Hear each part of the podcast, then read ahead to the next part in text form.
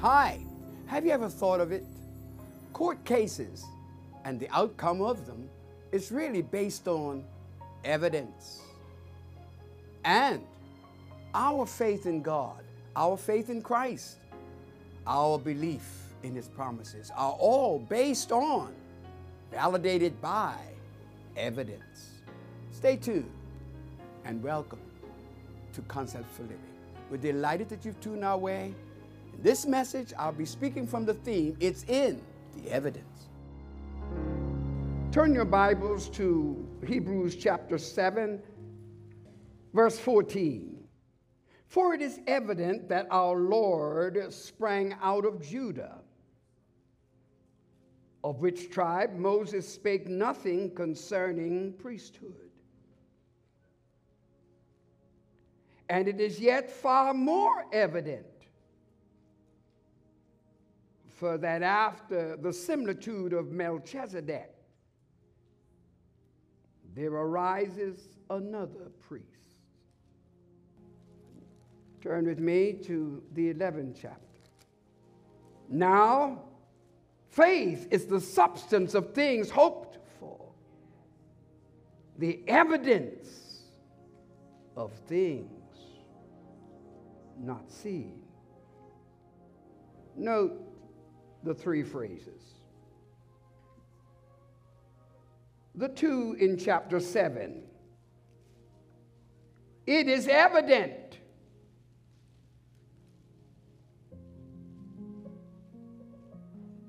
It is far more evident.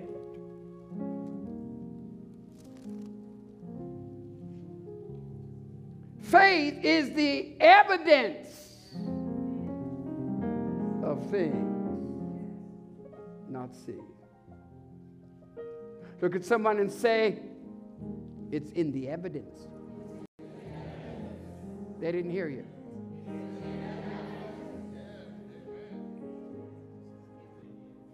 It's in the evidence.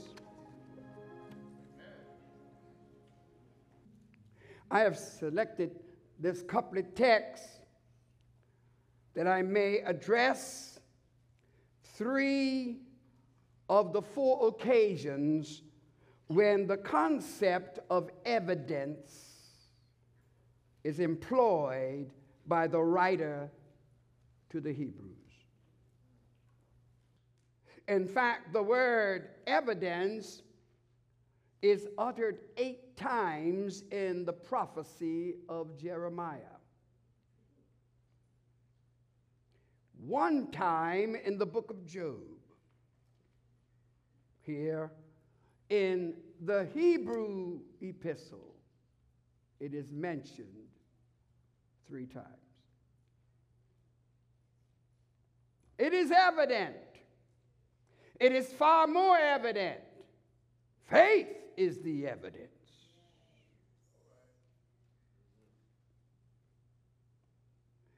Well, judicially, this term evidence is used as a factor in determining the outcome of a court case. The accumulation of articles and the information of someone who stands in a booth and testifies all culminate in what will become a body of evidence ready for the burden of proof. As in the courtroom. Here, the Hebrew writer uses the same principle. He is arguing the case. He's arguing the case that would become the burden of proof. He needs evidence. And so notice the evidence that he offers. He indicates that Christ Jesus is more superior in his priesthood than the Aaronic priesthood that came out of human effort and out of human system.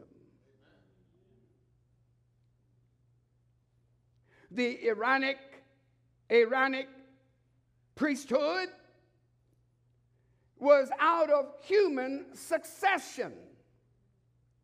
Death determined the length of it. And then there was another appointment, and then another appointment. But what the Hebrew writer does is he makes this claim that there is another priest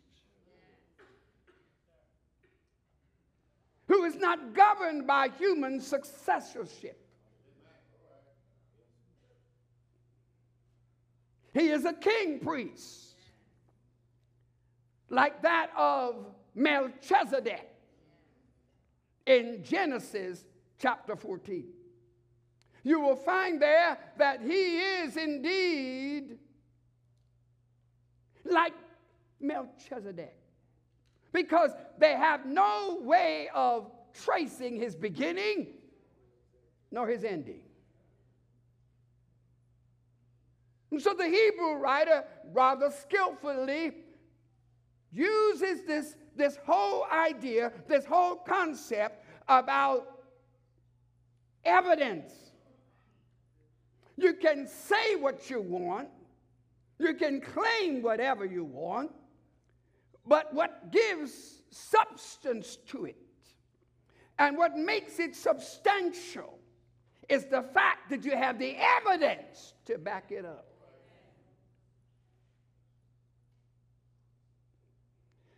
I thought, my God, how little we think of evidence. Even to the point sometimes that we look at our scars. And when we look at our scars, we feel so bad that we have a scar. But the scar is only the evidence that you've been through something. It's a scar that actually speaks authentically that you have come through. Because a whole lot of folk don't believe you came through. But because you have the scar to prove it, evidence.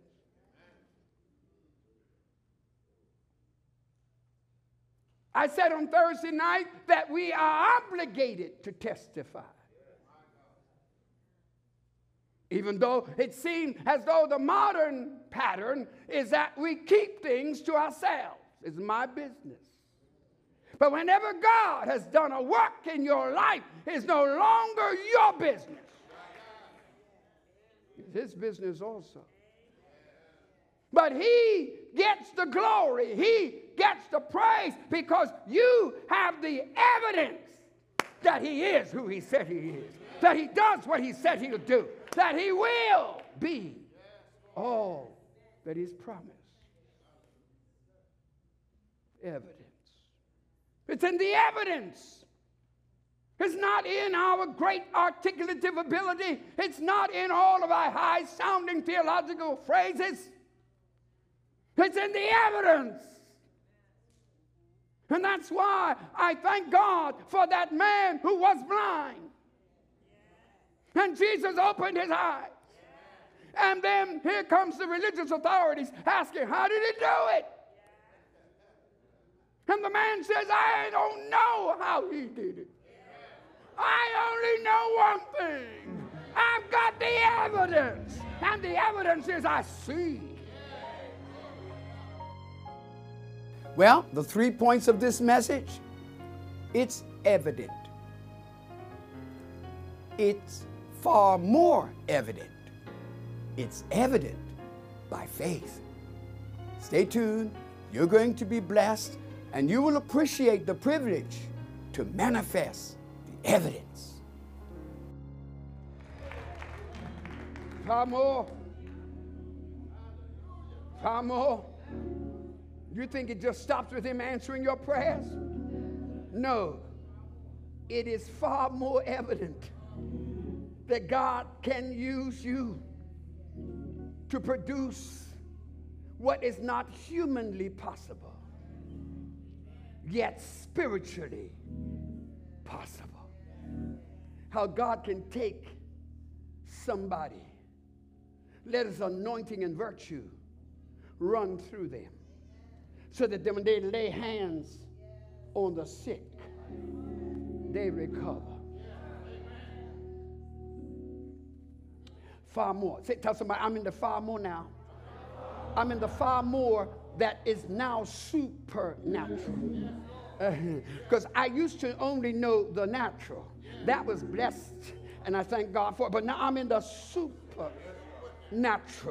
So, regardless to what Renee and regardless to what Huxley may have problems with, I don't have no problem with believing God to work miracles. I say, I, I have no problem in believing God to work miracles. I say, I have no problem to believe that God is able to work miracles. See, some people are just only believing that he's able to save. But then George Beverly Shea comes along and he ruins your theory.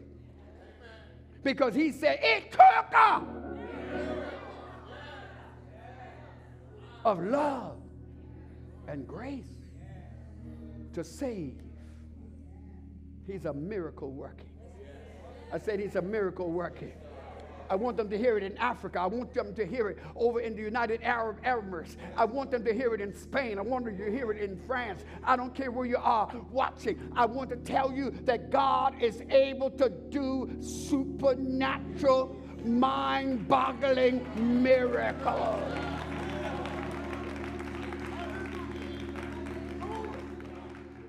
I say far more. Mark 16, verse 20. Check it out for yourself. You and I must understand that signs ought to be following the proclamation of the word. Somebody in here today ought to be receiving a supernatural intervention into their life because they were exposed to the living word of God. Miracles are not feats that we put on the shelf and pull them off the shelf when we want to. Miracle is a sudden supernatural intervention by God that takes what could not and perhaps even in human logic should not be possible and he makes it happen. And when he does it, those skeptics and scoffers, those people who don't believe, ought to be moved not so much by the theory, but by the practical manifestation of a supernatural miracle. You don't hear me talk about this much. But when I was burned, and they used to have to lift me down from a third floor apartment all the way down to the bottom floor and then lift me into the car and put me in the car. And then after putting me in the car, when I get to church, they just to lift me out. It was embarrassing. And they picked me up and put me in the seat. And then they would have another seat. Uh, uh, they would have like a little bench in front of the other seat to, to, for me to put my foot on because I had no instep. When I stood up, my toes were down straight. My wife will tell you, but I we used to babysit during service because we my wife used to have a my wife she was so inventive. She had a switch that would reach from where she was all the way down. and just took one and she get three in one session.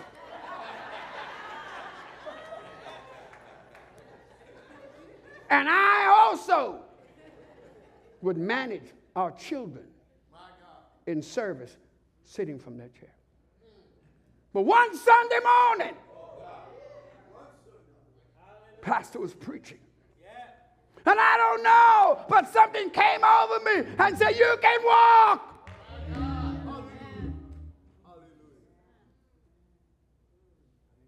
And you don't have to worry about anybody lifting you and, and, and the way they lived sometimes would hurt my rib cage. My You can walk. And that morning, I said to my wife, call the usher. And she called him, and the usher came over. And when the usher came over, I said, Tell Pastor, I want him to anoint me today and to pray for me. God's going to let me walk. He said, Well, how do you know that? How do you know that God told you that? And I sat there and said to myself, Yeah, huh, that's just a thought through my mind. Oh, that's just, that's just, you know, pride. Because you don't want to sit down no more. You want to get up like everybody else. You want to do, you, that's pride. And he took me up and put me in the center. And they anointed me and prayed for me. And while he was praying, the anointing of God, I felt it was like electric shock that went straight down through my body, right to my foot. And before I knew it, I was standing on my feet.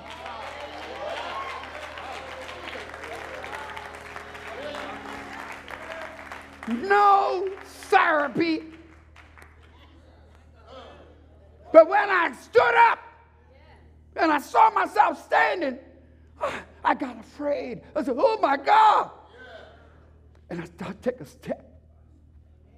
And before I knew it, I was walking from church. Pardon? My wife said I didn't walk, I ran. I went around the church. And the rest of the church was church was church was wild. Church was wild. Uh, some of y'all say, yeah, that's a nice little story he's telling up there. I know. I know Pastor. Pastor got some story, boy. I tell you, boy, he pulled that one out of my. I never know. Ain't no story. I'm evidence. Ain't no story. I'm evidence. Ain't no story.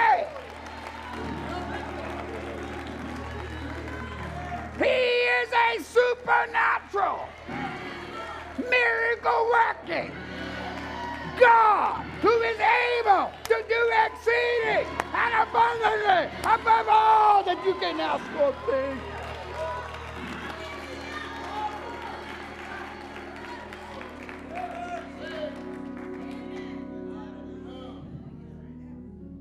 I had a friend that went to Temple University. He's out in the neighborhood and he was a track star. And he kept telling me, he said, You talk about you used to run, used to run in, in your Bermuda. I said, Yes. He said, I'll tear you up. And they had a basketball court up on the top there. Remember, honey? And that night, I said, Come on, let's go. I'm tired of your mouth. Let's go. So we went up on the field. And we got to the flat. We got to the flat.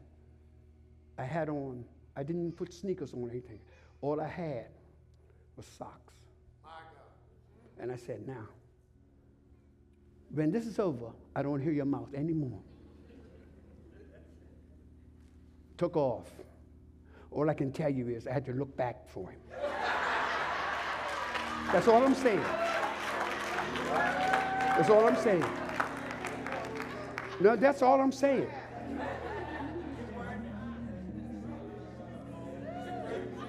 God wants to show you that nothing is impossible with Him.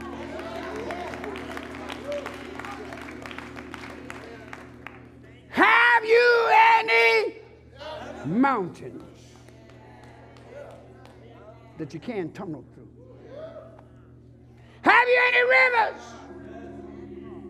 that you can't cross? Come on, somebody. Shout it with me. God specializes in things thought impossible, and He will do what no other power, nothing but Holy Ghost power, can do. I wish I had five people who believe. Three. Three and lastly. Watch this. It's evident. It is far more evident. Now let's look at evidence. Now, that's how it begins. Chapter 11. Now. Say now. Come on, somebody, open your mouth. Come on. I want you, I want you to get in my spirit. I, I, I don't want you to talk about last week and, and last year. And all. I don't want you even to, I, I don't even want you to talk about tomorrow. I, I want you to say, now. Say right now. Right now. Faith is the substance of things hoped for. It is the evidence, the evidence, the evidence of things not seen. So everything that you've been hoping for, everything that you have not seen yet, I wish you'd get up on your feet and give God some glory because He can bring it into being.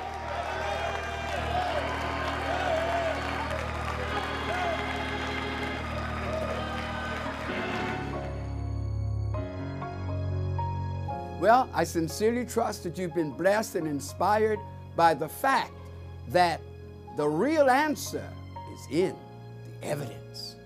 And the enemy cannot refute it. God is who He said He would be, He does what He said He would do, and His promises are all true. So until next time, when we shall come to you with more concepts for living, may God bless you and yours. Thank you for viewing Concepts for Living. If you would like a CD, DVD, or download the entire message, go to our website, www.fcogchapel.org. We would like to hear from you. Please send an email for prayer or send a praise report on how God is blessing you through this program. We invite you to join us again for another Concepts for Living.